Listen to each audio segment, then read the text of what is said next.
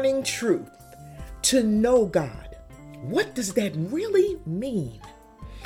When asked, Do you know God? many respond with a yes based on their sheer belief that there is a God. But to know God goes beyond the surface of belief. In Colossians 1 and 9, the scripture reads, For this reason we also, since the day we heard it, do not cease to pray for you and ask that you may be filled with the knowledge of his will in all wisdom and spiritual understanding. To know God is not an inner impression or feeling, but a deep and thorough knowledge of the will and the word of God. To know God is to embrace the wisdom and understanding of his word. Now, let me break down to you what wisdom and understanding really is. Wisdom is the ability to grasp and organize principles, while understanding is the application of principles to daily living. When you sincerely believe God is real, it's hard to not yearn to know Him. And then once you begin to really embrace the depth of God, an unshakable trust will overtake you, and His will will become your focus and your desire, and you will begin to live your life according to the wisdom and the understanding that you have received through His Word. It is a process. Knowing God is an ongoing process. Maintaining a relationship with God is an ongoing process that goes beyond you just believing that there is a God. When you truly know God, your words, your actions, your reactions are different than those that just believe that there is a God not through church, not through your pastor or minister, nor a religion, do you actually get to know God. To know God is a personal, intimate, long lasting encounter. To know God is not equivalent equivalent to having an affair with him. You know how it is. I don't know if any of you have ever had an affair. But in an affair, see, it only feeds to your likings and you only exalt that person when it benefits you. You know, and in, a, in having an affair with Jesus, you, you, you pray when you need something. You know, you thank Him when everything is going right. You call on Him for the quick fixes of life. That's having an affair with God. But to know God, to be in relationship with Him, every day you become more committed to Him than the day before.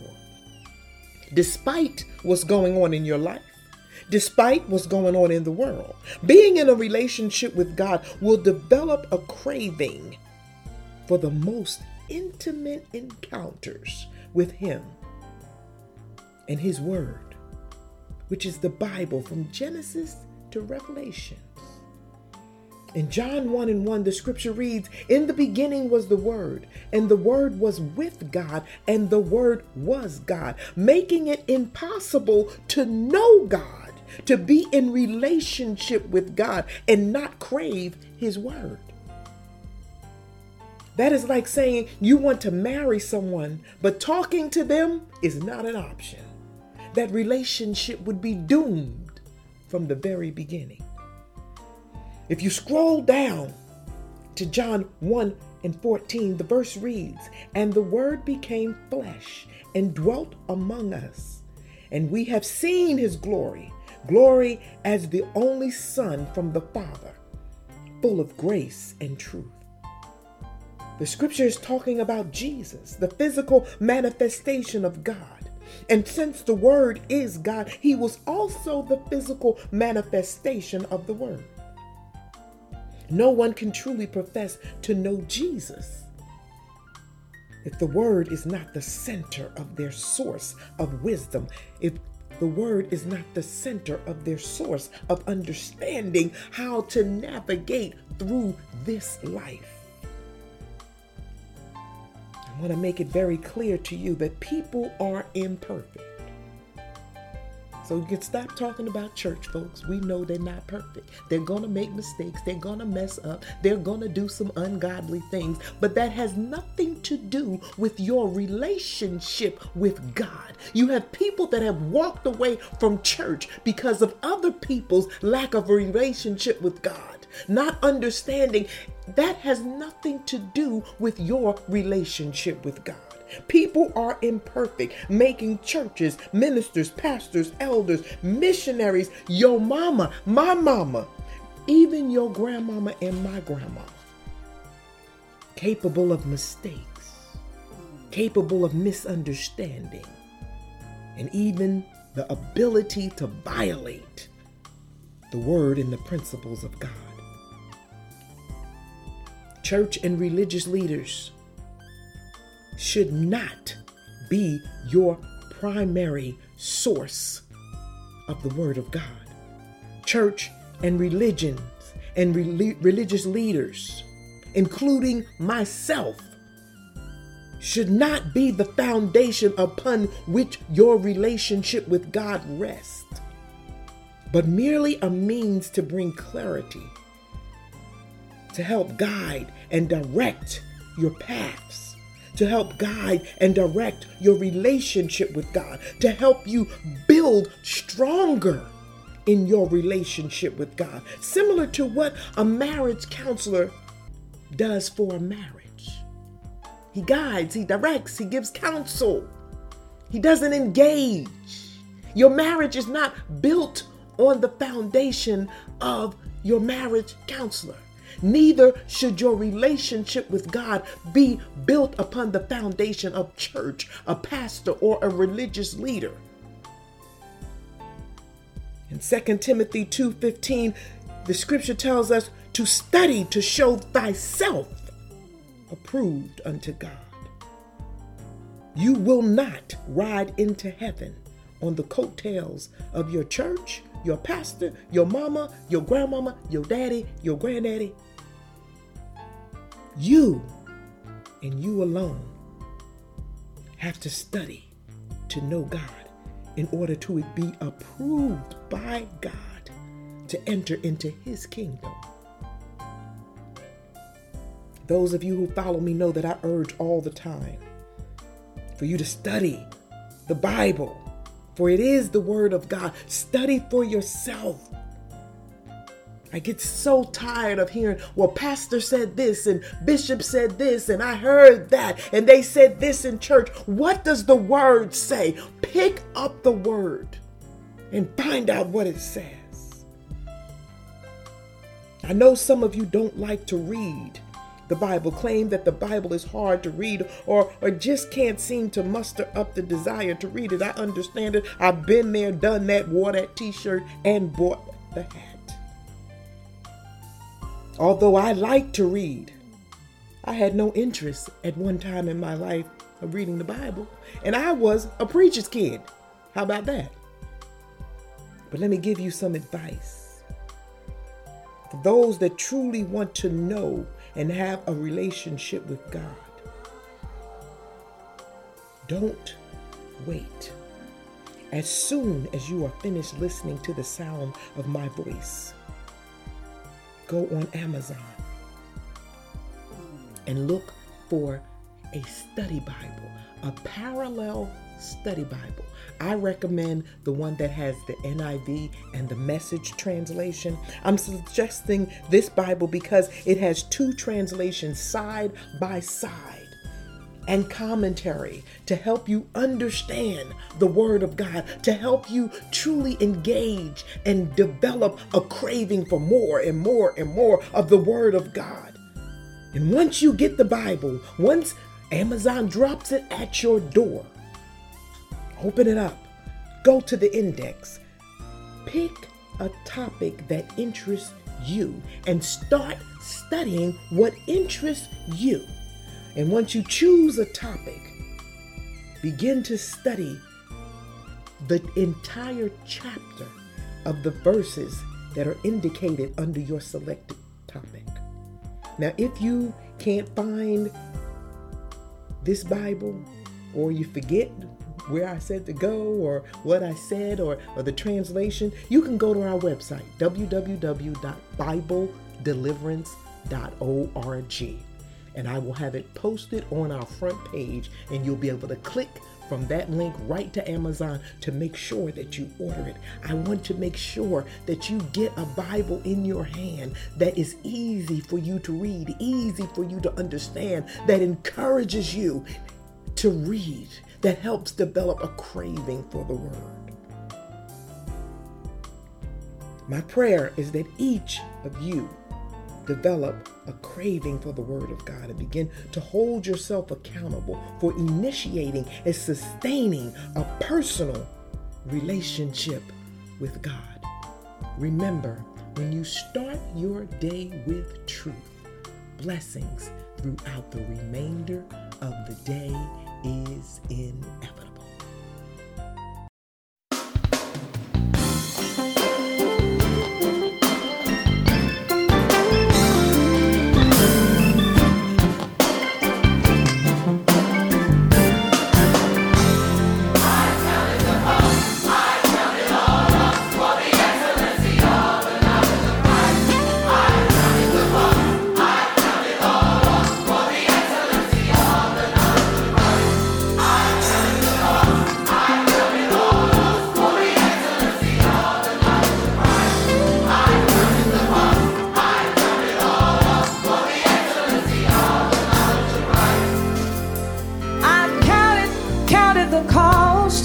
in this world.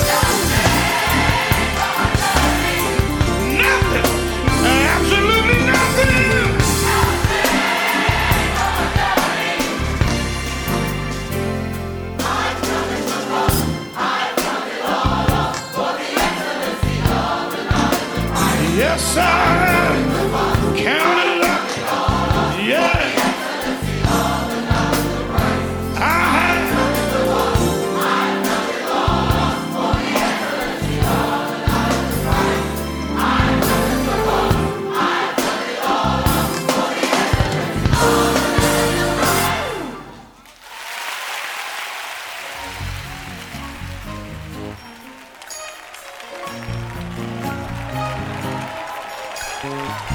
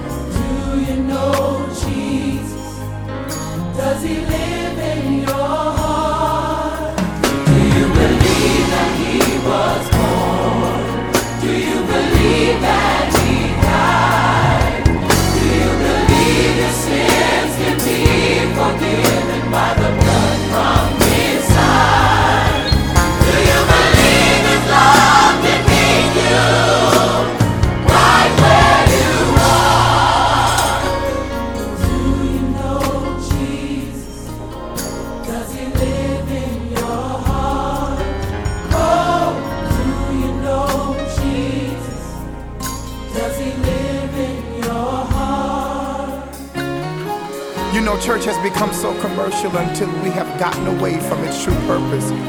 It has become such big business until we allow people to operate and function as long as they have something to bring to the table.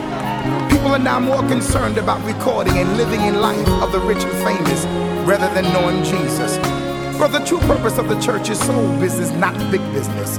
I don't know about you, but I would rather have nothing and know Jesus than to have everything and not know him. You need to confess him today. Your mouth. Believe him in your heart. Do you know Jesus? You can know Jesus in your heart. Confess him with your mouth. Believe him in your heart. Do you know Jesus? You can know Jesus in your heart.